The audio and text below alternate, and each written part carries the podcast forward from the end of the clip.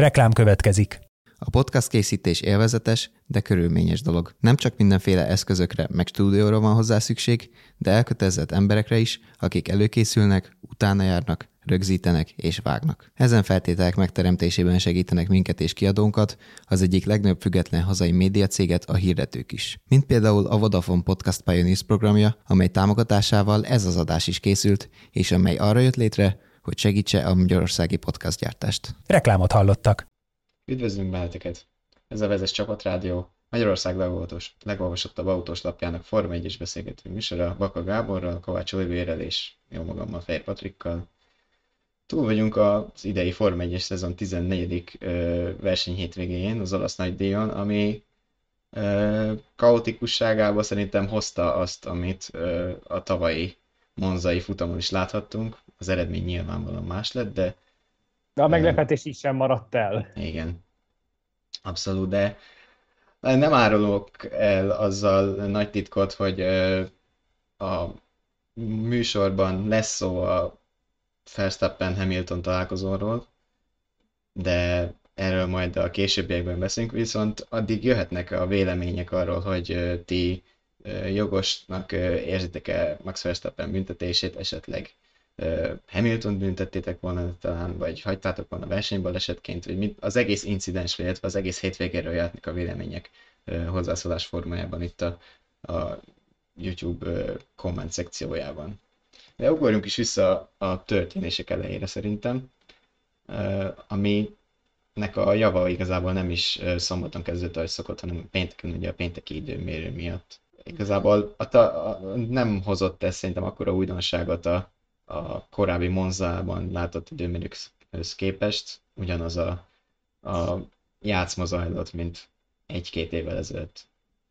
Hát igen, ez sajnálatos módon így van, és uh, szerintem azért sem érdemes ezt a témát túragozni, mert ezzel a szituációval idén sem kezdtek semmit, tavaly sem kezdtek semmit, és azelőtt sem kezdtek semmit.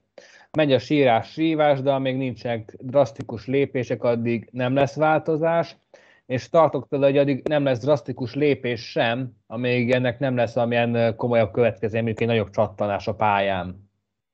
Ugye az időmérős feltartásokról van szó, amikor... Így van, a, így van ami, amiről szerintem én meg korábban elég világosan kifejtettem, hogy a, a Forma egy megcsúfolásának látom ezt a lassítósdit, és tényleg most nyilván nem kívánok senkinek semmi rosszat, de, de az időmérő alatt meg is jegyeztem, hogy, hogy nem lenne rossz, ha véletlenül összeérnének, senkinek ne legyen nyilván baja, de valami látványos baleset végre rámutatna, hogy mennyire abszurd az, hogy vannak, akik lépésben totyognak, miközben mások gyorsan szeretnének menni, és hogy egy, egy akárhány négy-öt kilométeres aszfaltcsíkon egy helyre hatszáz méterre koncentrálódik tíz-tíz pár autó.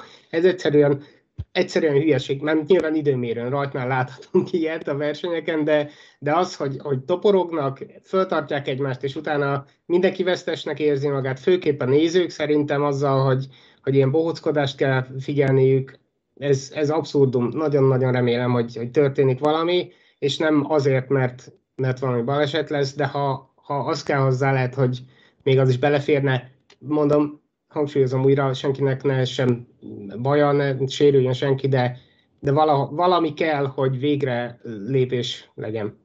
Hatalmas felelőssége van ebben szerintem a csapatoknak is.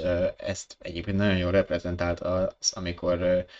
A Q kettőben, vagy a Q egyben volt még, szerintem a Q kettőben, amikor egyszerre négy autót is kiengedtek egymás mellett, az Aston Martinokat engedték rá a Mercedesekre, de jött közben az Alpine is, aztán még elég engedték a Ferrarikat, szóval ott egy nagy katyvasz volt, és ott volt a lehetőség, el is kezdték vizsgálni az ügyet, és, és végül pénzbüntetéssel megúszták a csapatok.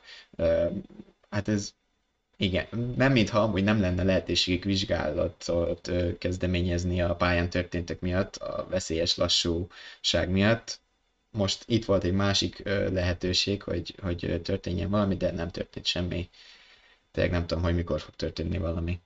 Igazából itt az a, az a nagy baj, hogy igen, mondhatjuk, hogy a csapatok felelőssége, mert mindenki kimehetne egy kicsit előbb, de a csapatok egymást hajszolják bele, vagy maga a versenyhelyzet belehajszolja őket abba, hogy mindenki az utolsó pillanatig kivárjon. Szóval szerintem ezt felülről kell megoldani szabályozással, mert, mert amíg, amíg elméleti lehetőség van arra, hogy az utolsó pillanatban menjenek ki, akkor az utolsó pillanatban is fognak kimenni, úgyhogy itt, itt az ef i á-nak kellene közbelépnie.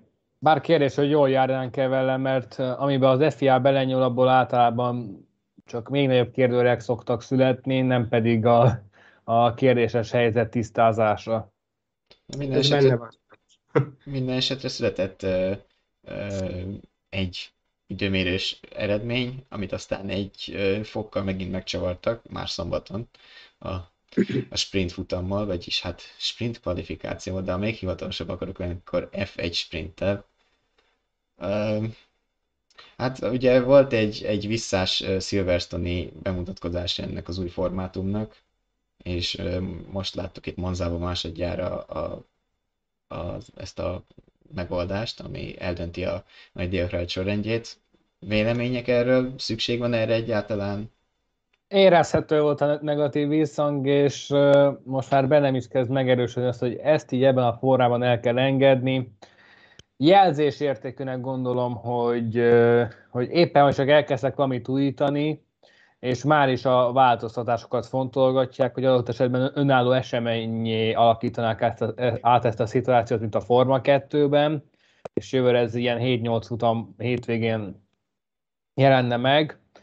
Ez is csak azt bizonyítja, hogy mekkora öngolt rúgtak ezzel a szabályalkotók, legalábbis ebben a formában, mert euh, egyrészt így a szombati második szabadedzés abszolút lényegtelenné válik, tehát egy ilyen sétakocsikázás látunk, úgymond tét nélkül, mondjuk egy szabadedzésnek amúgy sincsen sok tétje. A sprint kvalifikáció meg, hát el, azt el, el kell, hogy mondjam, hogy ebből a hétvégén köztünk nagy vita volt a, a ef egyes csapaton belül, hogy igazságos-e vagy sem, mert azt azért látni kell, hogy az elmúlt tíz év, húsz év tradíció az volt, hogy, hogy alapvetően egykörös eredménnyel döntik el a futamnak a rajtsorrendjét. És akkor ez adott volt ezúttal is, kialakult volna egy rajtsorrend, amiben aztán belenyúlnak. Tehát ez számomra körülbelül olyan, mint hogyha játszok a, a, a játékkonzolon, elrontok egy kanyart, és akkor nyomjuk a flashbacket, mert valami éppenséggel nem tetszett. Most na, na, olyan, olyan, mint hogy itt is ezt látnánk, és ez megint azért nem jó, mert egy abszolút felesleges rizikófaktor, mert sokan nem is akarnak rizikót vállalni. Hát miért is küzdenének azért a három pontért, amire esélyük sincsen, hogy aztán a vasárnapi versenyen nehezebb helyzetbe hozzák magukat? Egyrészt, másrészt abszolút kívülálló tényezők, mármint további kívülálló tényezők is közbejöhetnek, amik megint csak a vasárnapi verseny sorsát pecsételik, meg nem véletlenül merült föl Silverstone előtt a húzamonapján az Aston Martin részéről, hogy itt a kuplungrendszer nem bírná ezt a nyüstölést, hogyha a parkförmény szabályokat valóban, valóban abban a szigorú formában ö, alkalmaznák. Úgyhogy ezt így valóban gyorsan el kell fejteni, és én már előre tartok Brazíliától. Én, én egyszerűbben közelítem meg, bár eh, nagyjából ezekkel is egyetértek, de, de szerintem egyszerűen arról van szó, hogy ez a sprint futam eh, nem passzol a Forma egy eh, lényegéhez, és nem is azért, hogy ide hagyománytisztelőek lennénk, vagy, vagy legalábbis, hogy én ellenezném az újításokat, mert én kíváncsian vártam, és elméletben nem volt ellenemre, hogy két futamot lássunk egy-egy hétvégén, de, de a Forma egy ennél alapvetően egy hosszabb verseny. Az ef egyben nem, nem tud kialakulni egy normális verseny ilyen rövid távon, és ahogy már említettük, nem is nagyon küzdenek érte, mert a cél, célja sem valami jó, vagy nem tűnik valami értelmesnek az ismert körülmények mellett. Ha hajtani nem nagyon fognak, aki viszont rosszul jár, az nagyon rosszul járhat, és emellett még a nézőknek se jut semmi, mert nagyjából körbevonatoztak. Apró kis változások voltak a, a sorrendben, és mondom, azzal meg csak igazából szinte rosszul jártak azok, akik, akik valamerre mozdultak. Van kivétel is, róla majd később szó lesz, nagyon jó okkal, de alapvetően egy teljesen felesleges dolgot né- nézhettünk szombaton. Ami igen, számomra még ebből a szempontból érthetetlen volt, az Valtteri Bottas büntetésének kétoldalú megközelítése. Tehát Ha normál rendszert veszük alapul, és egy normál hétvégén végzett volna az első helyen az időmérőn Bottas, és úgy büntetik meg, akkor egyértelműen úgymond semmisé vált volna az eredménye, mert hogy a rajtás végére küldtek, és akkor az a pole pozíció is kerül be a statisztikái közé. No de, a pole pozíció akkor sem került be a statisztikái közé, viszont úgymond az eredménye nem vált semmisé, tehát a három pontot megkapta azért a harmad versenytávért, ami azért számomra elég érdekes, hogy egyik oldalról megszüntetjük az eredményt, a másik oldalról meg meghagyjuk. Tehát ez számomra annyira uh, ellentmondásos logikailag, hogy nem tudok napirendre térni azóta sem e felett. Igen, ez a része egy kicsit furcsa. Egyébként az igazságosságra visszatérve én voltam az, aki azt mondta uh, többünk közül, hogy szerintem ez nem igazságtalanabb egyik-másik rendszernél sem. Uh, a Gáborra egyetértve azt kell mondjam, hogy igen, ez, ez nem a szerintem sem a, a Forma egy, hogy, hogy is mondjam, hogy, hogy a Forma egynél nem, nem, ez, nem ez illik a Forma egyhez, ez a rövid versengés és, és kicsit furcsa célokkal. Az igazságosság definíciója szerintem mindenkinél egyforma, mert ugyanúgy ott lehet, hogy te a, a nagyjából ugyanennyi időd alatt, most mondjuk a sprint futam egy fél óra, a kú egy mondjuk meg tizennyolc-húsz perc, Ö, ugyanúgy közbe jöhet annyi kívülálló tényező, például ha feltartanak, vagy sárga zászlót lengetnek, a körödbe piros zászlót lengetnek, hogy, hogy a, a, az a gyors kör, ami számítana, az nem az a gyors kör lesz, amit ö, ki tudnál hozni az autódból és a saját tudásodból.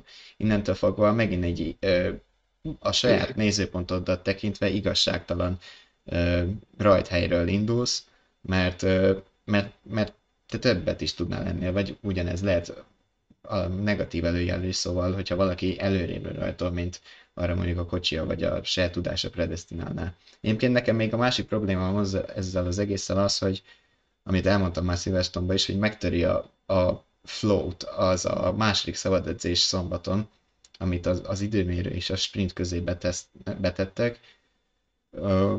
Ugye ott tényleg csak a versenyekre gyakorolnak a pilóták, és, és még eddig azt láttattuk, hogy a tempó folyamatosan emelkedik a hétvége során, itt van egy kis beszakadás.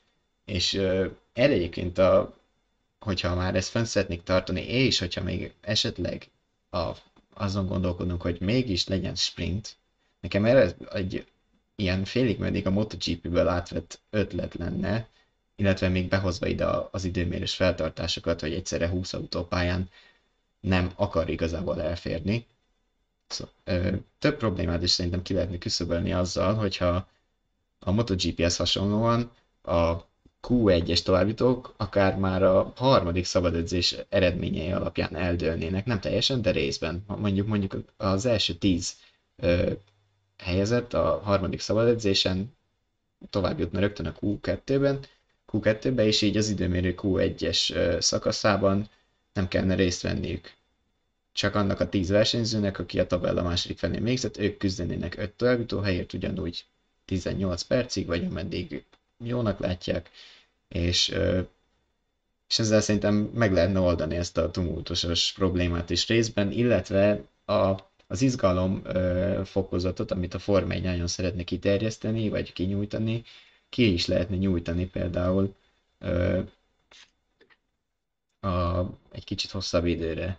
Aztán ezt, hogy hogy kombinálják a sprinttel, mert ugye ez is feltételez egy, egy ö, időmérőt, mondjuk ezt visszavezetni a második szabadedzésre, hogyha hagyományos időmérőt használnánk, illetve a, a sprintfutamnál pedig mondjuk a teljes ef pé három eredményét ö, tekinteni a sprint futam rajtsorrendjének, így talán nem törne meg a flow, amit mondom, hiszen én személy szerint engem ez, ez zavar. Én, ö, én értem az elgondolásodat, de szerintem, szerintem ez kicsit túl bonyolítja a dolgokat, és, és nem, is, nem is feltétlenül lenne méltányos, mert tényleg a, az id, a szokásos hagyományos időmérőn legalább nagyjából egy, egyforma körülmények között ö, ö, küzd meg egymással mindenki, de az, hogy lenne egy ilyen, ilyen másodosztályú ö, verseny, ami nem is igazán verseny, ahogy mondod, szóval lenne valami hozott eredmény, akik kimaradnának, vagy nem ugyanakkor küzdenének a többiek ellen, szerintem inkább bonyolítja, mint, mint egyszerűsíti. Persze, viszont az, az viszont szerintem jó szempont, hogy, hogy a, a harmadik szabad edzés ö, eredménye adná a, a sprintfutam rajtsorrendjét, és nem tartanának külön, külön időmérőt, mint most az, ezen a két pénteken. Az már, már is erő, előrelépés lehetne, de, de mondom, ahogy az eddigi két sprintfutam alakult, így ebben a formában nem sok értelmét látom. Úgyhogy ha akarják, akkor, akkor valamit változtatni kell, és nem, igen, nem feltétlenül úgy, hogy ez határozza meg a vasárnapi nagydíj rajtsorrendjét. Igen, egyébként továbbra is én még mindig a hagyományos ö, kvalifikáció híve vagyok, szóval engem ez a kettő ö, sprint még nem győzött meg. Hát nem is volt nagyon most minek meggyőznie a sprinten, mert ne, nem sok minden történt, igaz, láttunk egy biztonsági autós ö, szakaszt is, de... Gasly balesetével. I- igen. Ö, de ő ez... veszett ennek a még extra kockázatnak. Igen. De eldőlt ugye a rajtsorrend így a sprinten, és ö, érkezett a vasárnapi ötvenhárom körös száguldás, ami ami azért adott beszédtémát, és még egyszer felhívnám a kommentelők figyelmét, hogy nyugodtan írják meg, hogy ők hogy látták a, a fő eseményt, a fő attrakciót, hogy szerintük érdemelte büntetést Max Verstappen a Lewis Hamiltonnal való ütközés baleset miatt, vagy esetleg Hamilton büntették volna, hogyha talán úgy látták, vagy versenybaleset volt, szóval nyugodtan jöhetnek a vélemények továbbra, és már eddig is érkeztek a hozzászólások, de majd később rájuk térünk. Viszont beszéljünk szerintem a győztesekről, győztes csapatról és győztes pilótáról. Honnan szedte én... ezt elő a McLaren? Én, én először is uh, nosztalgiázásra imitálnám a nézőket, hogy uh, mégis emlékszik-e bárki is arra, hogy mit csinált kétezer-tizenkettő. november huszonötödikén uh, háromezer-kétszáztizenöt nappal ezelőtt. A McLaren valószínűleg emlékeznek rá, mert hogy ekkora nyúlik vissza a legutolsó McLaren siker, a kétezer-tizenkettes brazil nagydíj Jenson Button. A kettő győzelem meg még régebbre, kétezer-tíz Montreal. Hát, hogy honnan szedte ezt elő a McLaren, az jó kérdés, mert én azért a szabadedzések alapján nem éreztem bennük ezt a fajta potenciált. Tehát úgy, úgy az időmérő vége felé kezdtek el igazán megvillani meglátásom szerint, aztán egy stabil, kiegyensúlyozott sprintfutammal ez sikerült még inkább növelni ezt az esélyt. Aztán futamon, hát nem tudom, hogy Daniel Ricciardo mit ívott a hétvégén, de, de ezt a koktélját megkeresette volna az elmúlt fél évben is szerintem. Mit ívott? Hát a cipőjéből, nem láttad? Hát az, az, ára, az ára végig. Csak jutalom volt a végén. Az már a jutalomjáték volt. Én, én emlékszem, hogy mit csináltam akkor, hiszen Forma egyes futam beszámolót írtam is híreket a, a verseny után, de egyébként tényleg, engem egyébként nem lepett meg a, a McLaren győzelem, ugye ahogy pont fejtegettük, hogy mi, mi várhat ránk a szezon második felében, a, az első fele után, talán mindannyian felvetettük, hogy egy McLaren győzelem be, be, becsúszhat, az már inkább meglepett, hogy, hogy nem Lando Norris lett a, a győztes, hanem a, a Norris mellett azért az év túlnyomó részében bukdácsoló, halványan szereplő Ricciardo, és nagy kérdés is számomra, hogy, hogy aztán ez csak erre a hétvégére szólt, vagy Monzára, a pálya feküdt neki nagyon, vagy, vagy valamit végre tényleg talált, mert azért voltak egy-két jobb hétvégéi, de, de ilyen, ilyen magabiztosan jól nem versenyzett, amióta a McLarennél van, úgyhogy és hogy honnan jött, hát onnan, onnan, hogy a McLaren azért idén erős, erős csapat, erős autóval, és amikor a, a nagyobbak ilyen-olyanokban nincsenek képben, vagy hátulról kapaszkodnak előre, akkor azért beleférhet egy ilyen. Mondjuk azért az eddig lepattanokat nem a McLaren gyűjtött össze, azt azért ne felejtjük el, hanem az, az Alpine, az akkor még Racing Point néven futó Aston Martin, az Alpha Tauri.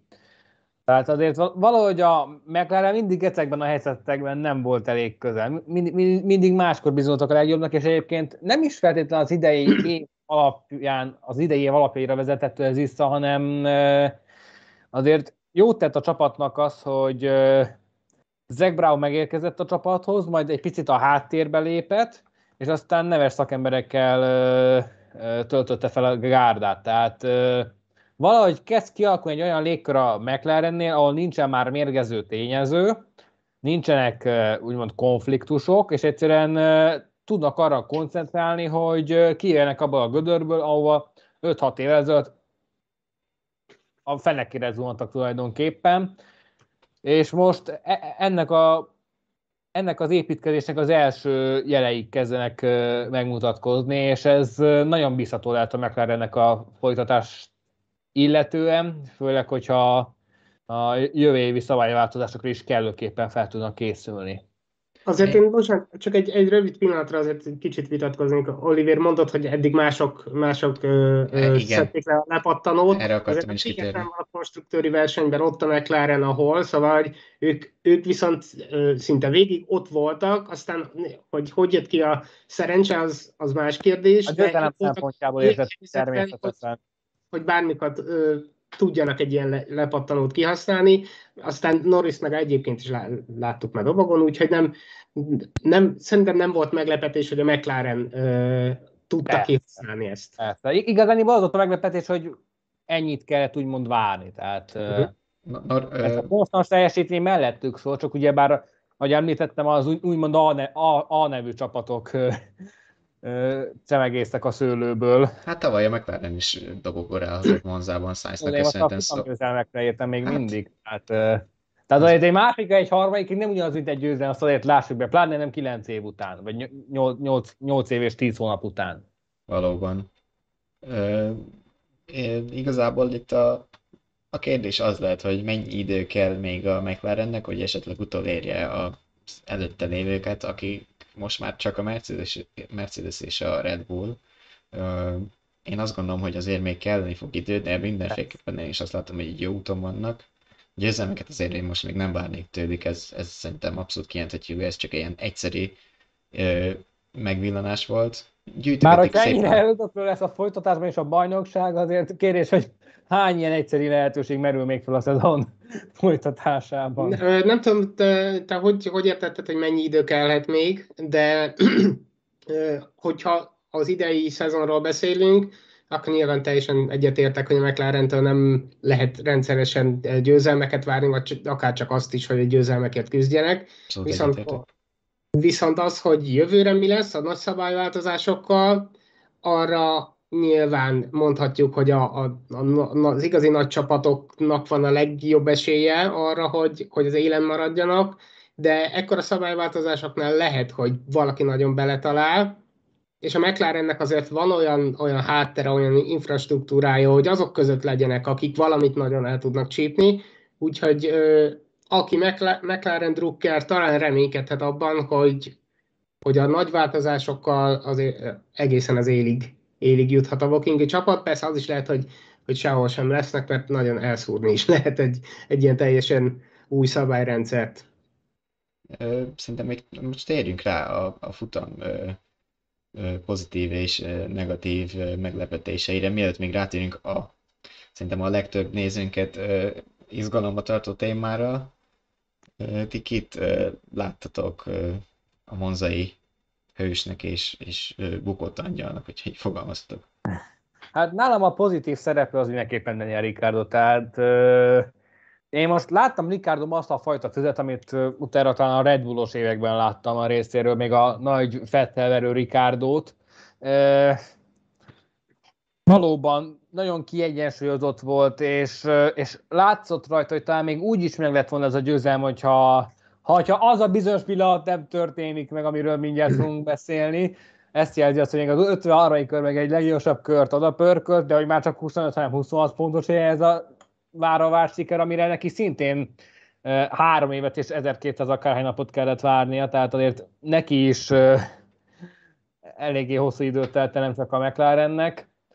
A negatív meglepetés, hát negatív, hát... E, igazándiból a fájó szó, ami a legjobban illik Antonio Giovinazzi-ra, mert az időmérő edzésen nagyon jól szerepelt, akár csak a legutóbb, ezt a sprint kvalifikáción még tovább tudta javítani, és aztán a versenyen ezúttal nem a csapat hibázott, nem műszakiba merült, hanem ezúttal ő keveredett bele a kalamajkába, és a Ferrarikon keresztbe torpedózza magát már az első körben a falban, még ezt teszem hozzá egy nagyon jó rajt után, tehát szerintem az egyik, ha nem a legjobb pontszerzési esélyt szúrta ezzel az olasz hazai pályán, és ez egy annyira kellemetlen abban a szempontból, hogy neki most kvázi az ülése és a ef egyes pályafutása lenne úgymond a tét, mert az Alfa Romeo előtt eléggé kígyózik a sor, annyi versenyzőt hoznak szóba a hími listálóval, mint amennyi, mint amennyit még Monisha Kaltenborn sem próbált meg annak idején leigazolni a csapathoz. Rebesgetik például Nick de Vries, de állítólag harminc millió dollárral a fedélzeten már érkezik a kínai Guanyu Zhou is, vagy Zhou Guanyu, majd, majd úgy is le leszünk szúrva, amiatt bárhogy is írjuk. E, úgyhogy Giovinazzi lehet, hogy most ütötte be a utolsó szöget az ef egyes pályafutásából, mert ugye bár az Alfa Romeo már függetlenül döntett a, a pilóta kérdésben, ettől függetlenül nem hiszem, hogy a Ferrari elengedi a kezét, mert azért láthatóan sok energiát fektettek bele az elmúlt években, éppen ezért is állja magát a, a, a, a sajtos spekuláció, hogy kétezer-huszonháromtól a Ferrari hiperautó programjában kaphat helyet az Endurance világbajnokságban. Nálam a hétvége pozitív embere, egy pillanatra még hozzászólnék Ricciardóhoz, ugye azt ne, meg ráadásul ne felejtsük el, hogy ő végigvezette a futamot a rajt után, szóval abszolút, abszolút adható neki a, a pozitív, pozitív jelző. Részemről én ezt a pozitív jelzőt Bottasnak adnám, aki ugye megnyerte az időmérőt, és aztán megnyerte a sprintet is. A, a motorbüntetés miatt a tizenkilencedik helyről indulhatott, és ugyan kellettek hozzá a, a szerencsés külső tényezők, mégis odaért a dobogóra, ami azért nagy szó, a, a futam közben ö, többször is hallhattuk, ö, ahogy kommunikálták neki, hogy ő éppen a leggyorsabb pályán, vagy éppen olyan tempót autózik, mint az én nálok, szóval, szóval én abszolút adom neki a, a pozitív jelzőt. Míg nálam a negatívum Carlos Sainz volt, aki a második szabad edzésen összetörte a Ferrarit, és, és nem csak most törte össze a Ferrarit, hanem ha visszatekintünk Hollandiába, akkor ott is megtalálta a falat, itt Magyarországon és a Hungaroringen is ütközött egy alkalommal, szóval kicsit, mintha nem akarom ezt mondani, lehet, hogy szétesett valamitől a spanyol.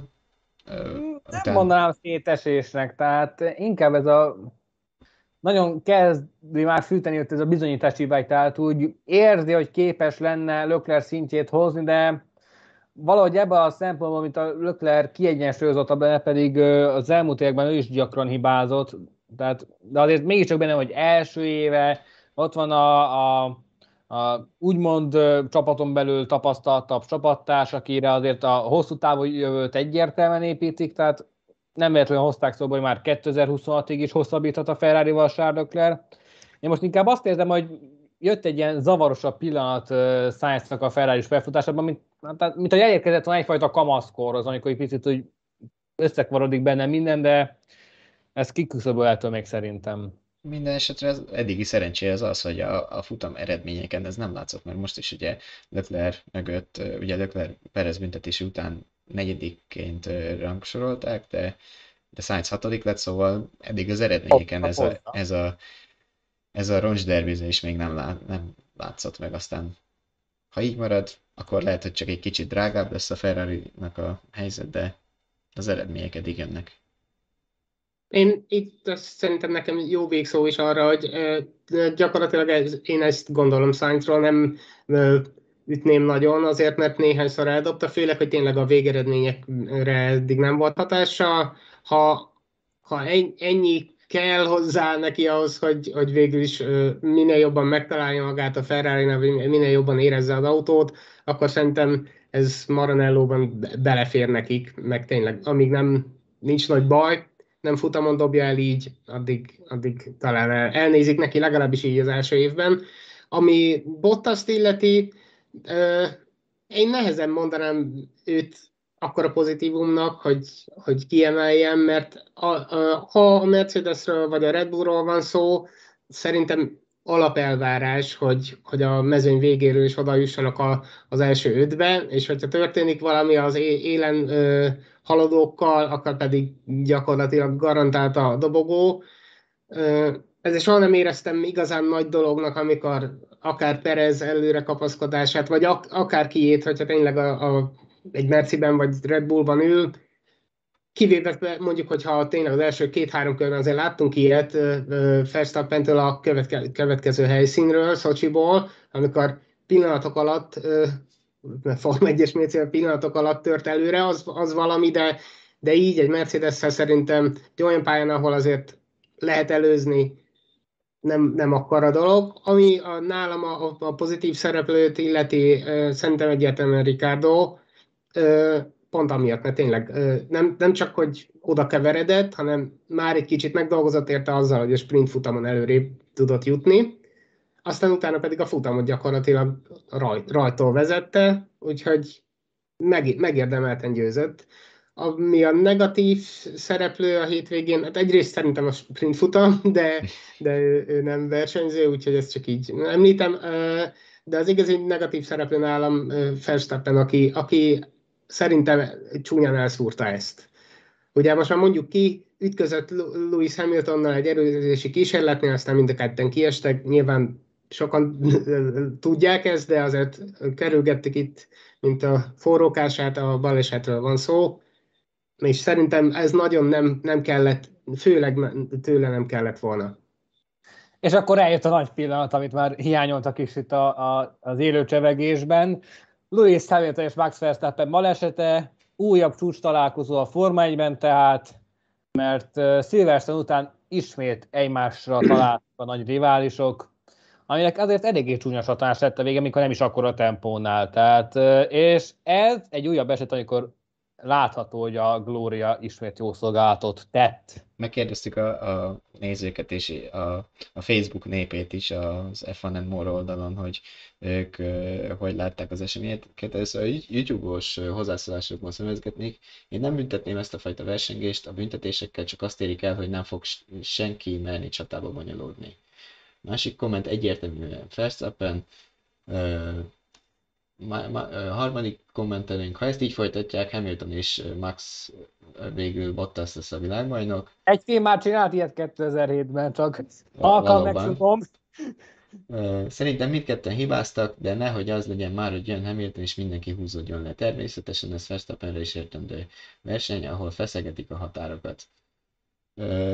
Szóval eléggé vegyes a megoszlás a, a, az esemény megítélésének. A, a Facebook megkérdeztük szintén, hogy egyetértenek-e a büntetésre, ugye az ütközés miatt Max Verstappen három rajthelyes büntetést kapott Szocsira, és csak huszonnyolc százalék féli, úgyhogy jogos volt a büntetés, hetvenkét százalék pedig vagy nem adott volna büntetést, vagy esetleg Hamiltont büntette volna, bár szerintem ez, ez egy nagyon minimális közönség, inkább a többség az a az a versenybalesetként tekintett az eseményekre. És akkor itt hadd vegyem át a szót, bocsánat, csak ugye én emeltem ki Verstappent, mint, mint a negatív szereplőt, de gyorsan hozzá is tenném, hogy nem konkrétan ö, azt gondolom, hogy, hogy büntetni kellett volna. Szerintem ez, ez simán versenybaleset volt, csak Verstappentől nem, nem ezt vártam, okosabban kellett volna csinálni a dolgot, és akkor gyorsan mondom is, hogy szerintem alapvetően az volt a gond, hogy a holland túl türelmetlen volt. Nyilván azt is tudjuk, hogy miért lehetett egy kicsit kapkodóbb, meg idegesebb, hiszen, hiszen egy tizenegy másodperces ö, ö, hosszú kerékcsere után tért vissza a pályára, és nem is, nem is lett volna ott keresni valója Hamilton környékén, ha a csapat jól dolgozik. Szerintem ebben benne volt ez, hogy valahogy minél gyorsabban visszahozza azt, amit elveszített a box utcában, viszont most egy teljesen reális bajnoki küzdelemben több türelemre lett volna szükség, ott úgy befűzni magát, nem tudom. Szóval, hogyha várt volna egy keveset, értem én, hogy, hogy neki már meleg gumiai voltak, stb., de de ez egy butaság volt, ami aztán nagyon rosszul sült el neki is. Annyit, annyinak örülhet legfeljebb Verstappen, hogy, hogy Hamiltont is kicsinálta, de hát igazából szerintem mindenki a pályán szeretné látni az eredményeket, és nem azt, hogy a, a bajnok esélyesek nulláznak. Én teszem én hozzá, hogy én egyetértek a, a, a döntő többséggel, tehát szerintem is inkább egy versenybaleset volt, és én még nem is mondanám azt, hogy, hogy kifejezetten Verstappenről le lehet húzni a vizes lepedőt, hiszen ez egy klasszikusan olyan szituáció volt, két, két dudás egy csárdában, egyik sem akart engedni a másiknak, és konkrétan egymás torkát markoláztak addig, amíg valamelyikük túl nem szorította. Én, én még az adás előtt fél órával is rongyosan néztem a baleset visszajátszásait, meg így közben elmélkedtem a, a rajtbüntetések, úgymond az indoklásán, és azt kell, hogy mondjam, hogy picit érdekesnek tartom azt a versenyfelügyelet részéről, hogy, hogy elsősorban az egyes kanyarnál történteket kezdik el boncolgatni, holott a, a fő momentum már a kettesben zajlott. Tehát az, hogy ilyen szempontból Verstappen az egyes kanyarban előrébb volt-e, vagy hátrébb Hamiltonhoz képest, vagy hogy teljesen mellette volt-e, vagy a, a ő első tengely egy vonalban volt-e Hamilton hátsó tengelyével. Teszem hozzá, hogy a szabálymagyarázat legalábbis az én olvasatomban eddig azt a feltételezést engedte, hogy ö, elég elegendő ez a feltétel. Tehát az, hogy az egyes kanyarban még nem biztos, hogy teljesült ez, azt szerintem a kettes kanyarnál már nem kéne kizáróknak lennie, mert a kettes kanyarban már ö, biztosan teljesült ez a feltétel. Itt egyszerűen egy szerencsétlen versenyhelyzetből jöttek ki ennyire rosszul. Én, én, is, ö, én is rá szeretnék térni majd a, a, a, a magyarázatra, a büntetés magyarázatára, mert, mert nagyon több olyan pont is van benne, ami nagyon furcsa, és amivel nem értek egyet, viszont ettől Gábor mondatára reagálnék, hogy ebben a kanyarban azért már láttunk előzéseket így a sikánban a jelenlegi méretű autókkal is, szóval nem, nem egy megoldatlan feladat, hogyha mindkét fél enged, akkor, akkor szerintem szerintem ö, itt lehetett volna az is az eredmény, hogy ö, Hamilton előmarad, de az is, hogy ö, ö, Verstappen előz.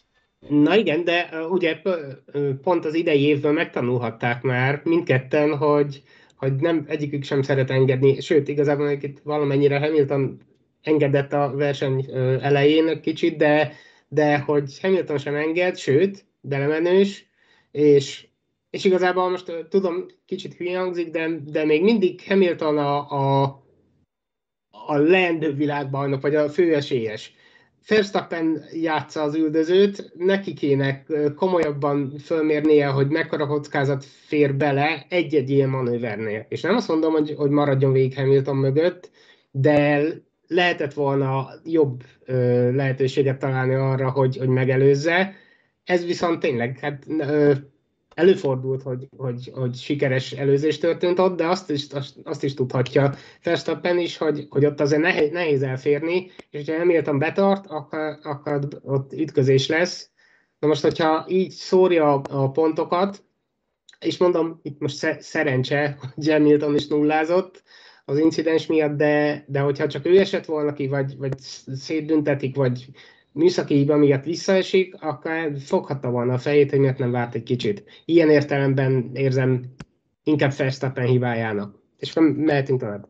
Két korábbi gondolatmenetemre szeretnék visszautalni.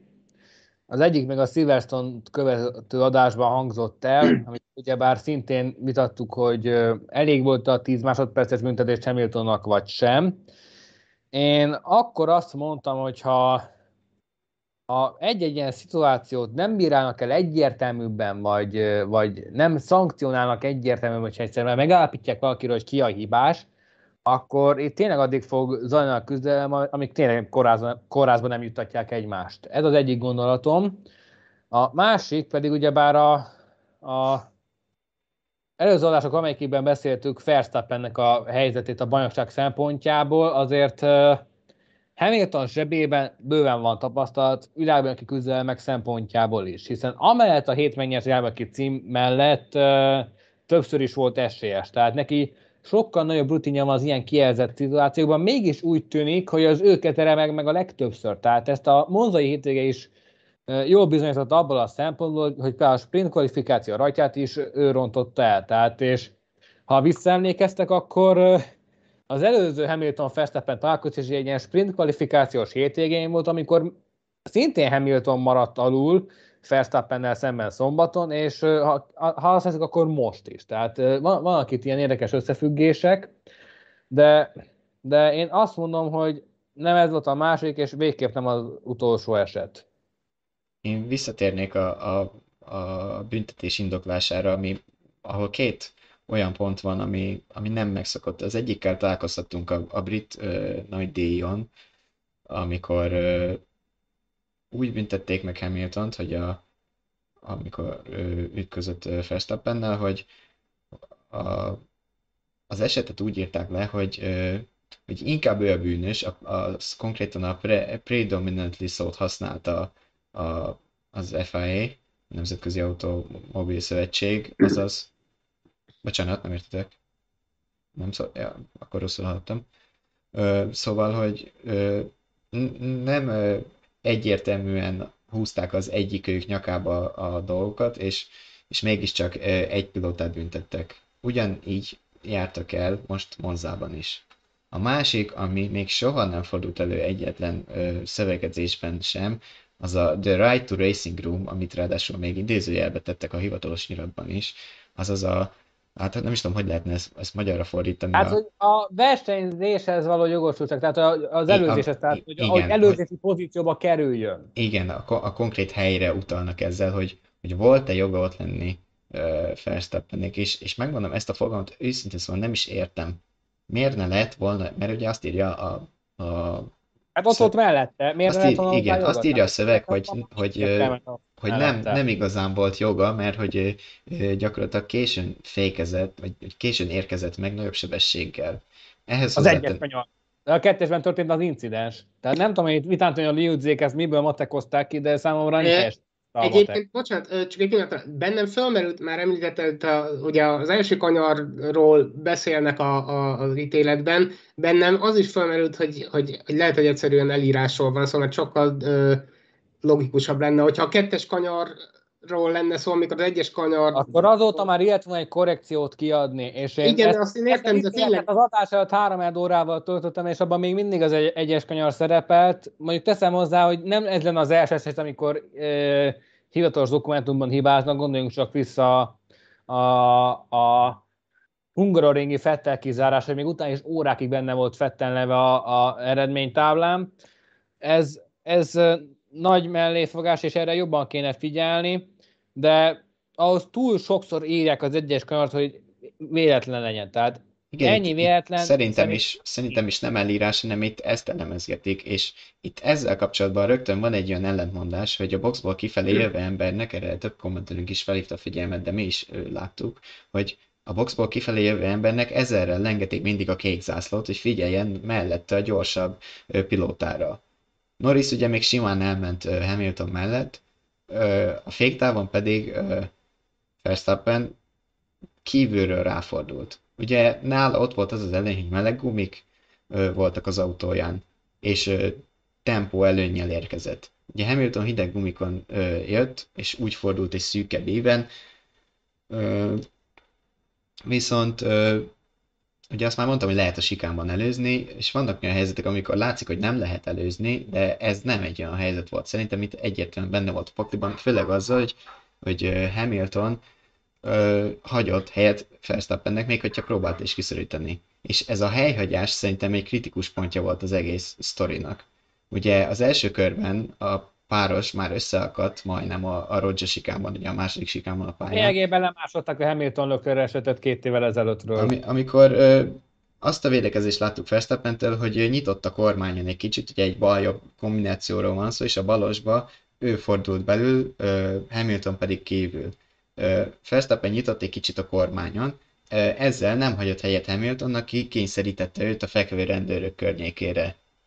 Itt nem járt el sehogy sem a, a döntéshozatal, a stewardok tovább engedték a szituációt büntetés nélkül. Ez a védekezési mód ezáltal szerintem elfogadott lett,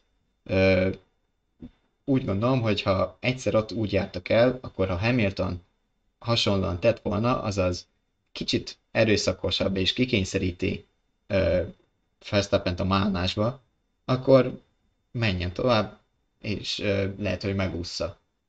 De nem ez történt, maradt hely, ez egy kritikus pont, még hogyha a, a stewardok úgy is szövegeztek, hogy nem, de maradt hely, mert, mert a tengelyek egymás mellett voltak, és aztán rá is fordult kívülre, és végigben volt, maradt hely, Verstappen bement, miért büntessük meg ezért? A stewardok beszélnek. Ugye már add, addig toltak ki Hamilton, amíg a, a magasított keréket már el nem találta. Tehát lényegében az dobta neki az ő autóját Hamilton autójának.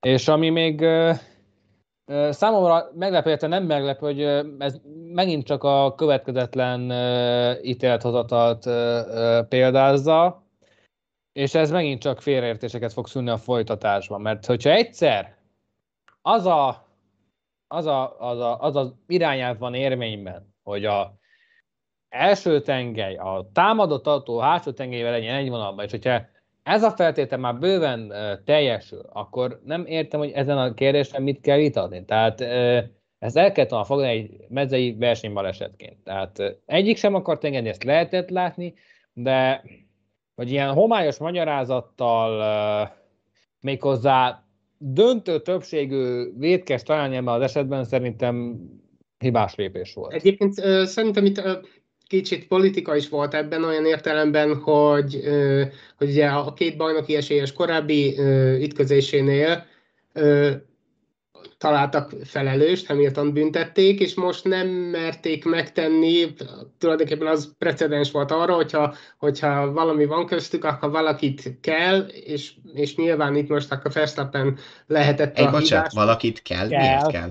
Nem, nem, nem, nem tudom, nem azt mondom, hogy magukat hozták ilyen helyzetbe pont azzal, hogy egy szerintem korábbi szilvesztani esetet, ami simán elment volna versenybalesetnek, ott büntettek, és emiatt most kénytelenek voltak büntetni a másik felet egy, egy újabb ütközésüknél. Szerintem pont nem ez kénytelenek. A... Álljunk meg egy pillanatra. Nyilván nincs, nincs leírva, de, de igazságosak akartak lenni. Elváltat tőlük. Gábor, nem ebben kell mélegeni az igazságosságot. Tehát amikor említem, akkor beszéltünk a Silverstone-i esetről. Bocsánat, itt a félreértesz. Én csak azt mondom, hogy az, a, az ef i á manőverezte magát ilyen hülye helyzetbe azzal, hogy... Ez olyan... akkor kéne a felelősséget azért, amit tettek. Tehát ugye már Silverstone után még pont azt beszéltük, hogy akkor a következményekkel ne számoljunk, hagyjuk, hagyjuk az egészet a fenébe, akkor most miért tekintjük vissza két nappal ezelőttre? Olivér, félreértesz, nem, nem engem kell erről meggyőzni, csak arra mutatok rá, hogy már ott hibáztak Silverstone-ban azzal, hogy azt nem engedték el egyszerű versenybalesetnek,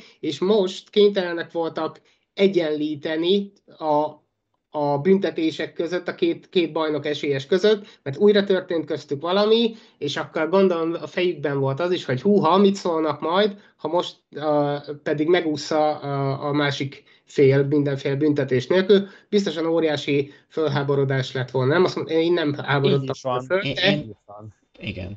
Tehát ilyen szempontból egy tapottat sincsenek előrébb. Tehát, a például mi szavazunk három négy, de nem ért vele együtt. Szurkolói érzelmek alapján dönteni a lehető legszakszerűtlenebb hozzáállás. Tehát, ahogy beszéltük Szilvesztón után, hogy a következőkkel akkor ne törődjünk az adott esetben, és ezt ők, ők is leírták, hogy a következőket nem vették figyelme az esetméregelése során, akkor most miért tettük figyelme az előzményeket? Tehát, na jó, de hát ezt ez ezt soha nem tudják kimondani.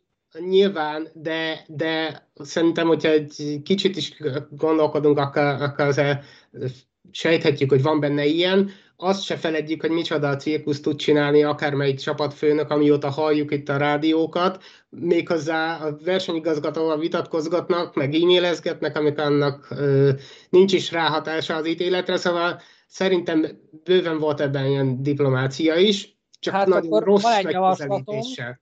Van egy javaslatom, fogjuk meg a szabálykönyvet, és akkor jövőn nyáron tartsunk egy szalonnasütős partit, és tegyük a tűzre a szabálykönyvet. Mert akkor ezek szerint annak, annak, annak semmilyen, semmilyen relevanciája nincsen. Hanem ezt egyébként még Börnyeköztön mondta évekkel ezelőtt.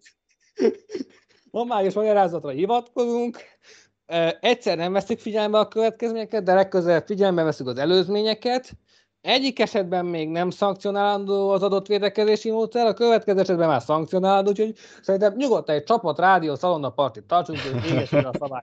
Tehát ki, kihagytad az olyan kifejezéseket használunk, amit még korábban sosem és sosem említette a szabálykönyv. Szerintem idén még lesz nyelvújítás, jelentő egy percig sem tartok, és neked Am. igazad volt, lesz, lesznek még vitatott uh, versenyfelügyelői ítéletek. Amúgy a, a minimálisan igazat adva a stewardoknak szerintem a, a, az adható egyébként, hogy ők mondhatják azt, hogy, hogy Verstappen kihátrálhatott volna az esetből, de, de abban nincs igazuk, hogy ki kellett volna hátrálnia, mert tulajdonképpen erre kapta Verstappen a büntetést.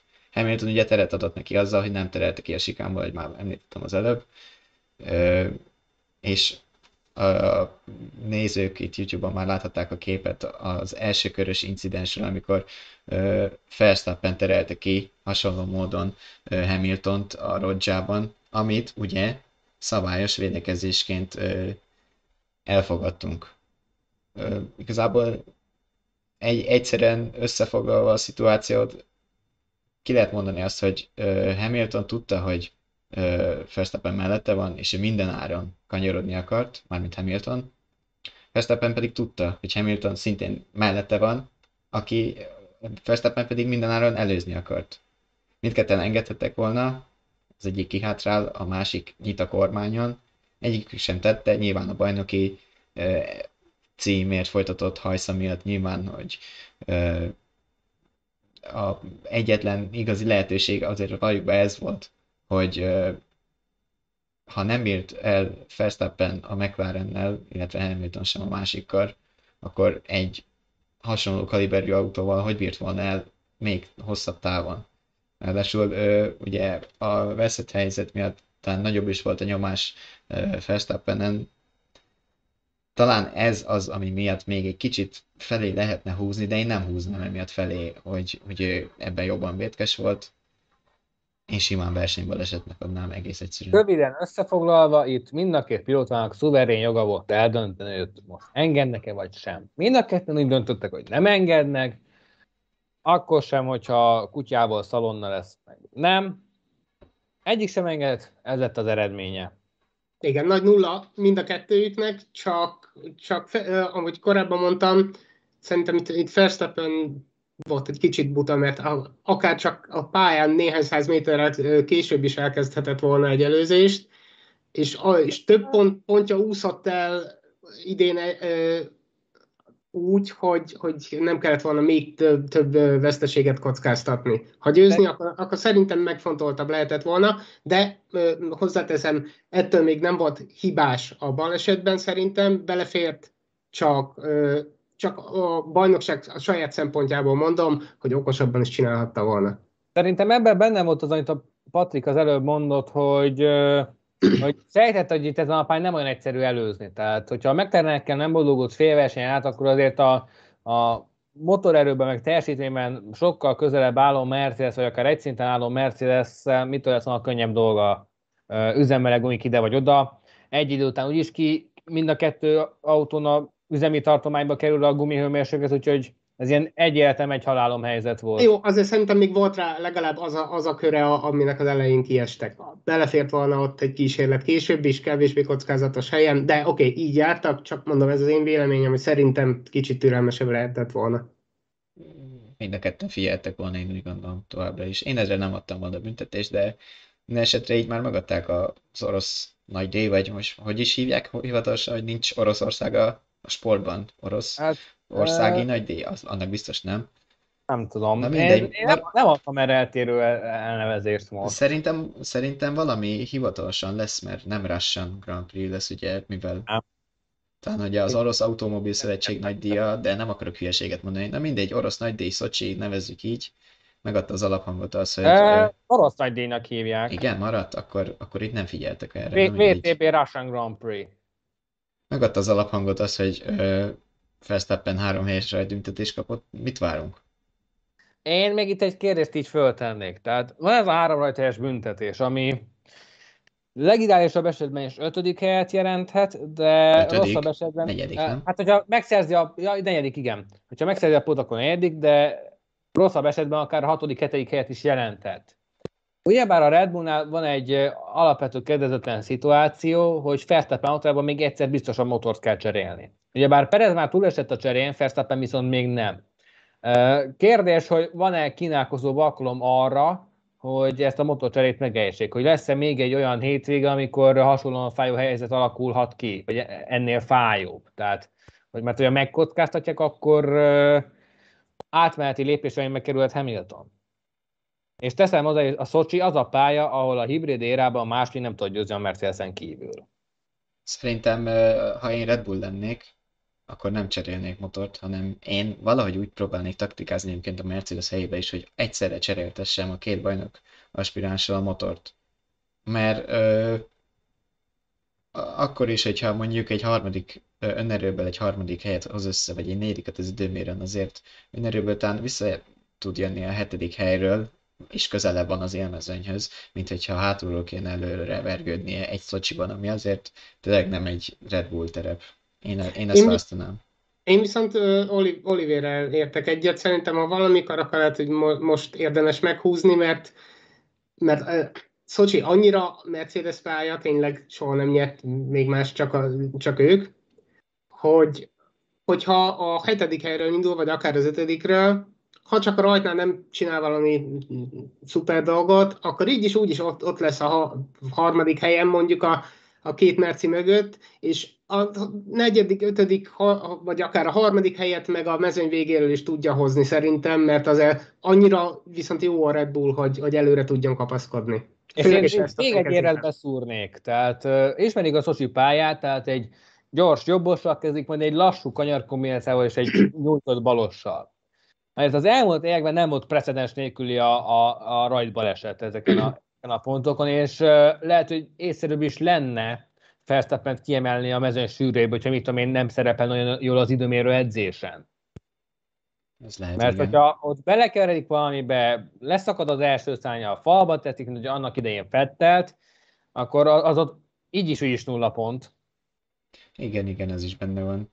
Hát aztán meglátjuk, hogy a Mercedes hogy tudja kihasználni a lehetőséget. Ugye ne feledkezzünk meg arról, hogy tavaly itt volt Hamiltonnak az ügye, amikor kétszer öt másodperc büntetést kapott a rossz helyen végzett uh, rajtpróba miatt a futam előtt, szóval itt, itt még bejöhet szintén akár a, a mentális nyomás, még akkor is, hogyha előnyösebb pozícióval válhatja a futamot.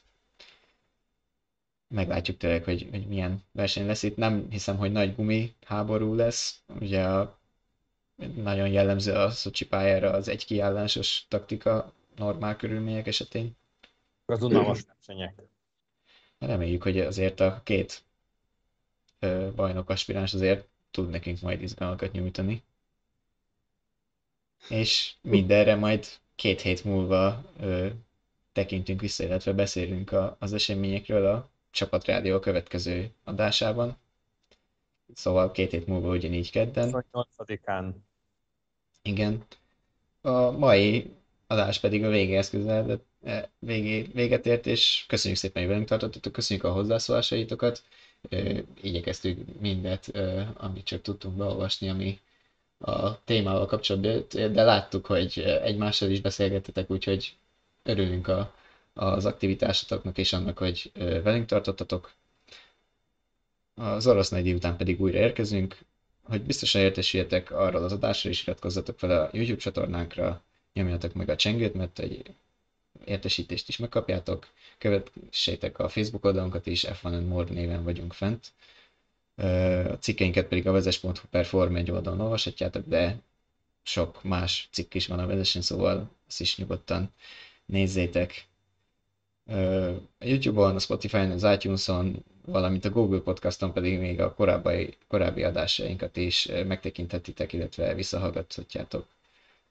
A mai figyelmeteket pedig köszönjük, hamarosan találkozunk. Sziasztok! Sziasztok! Sziasztok.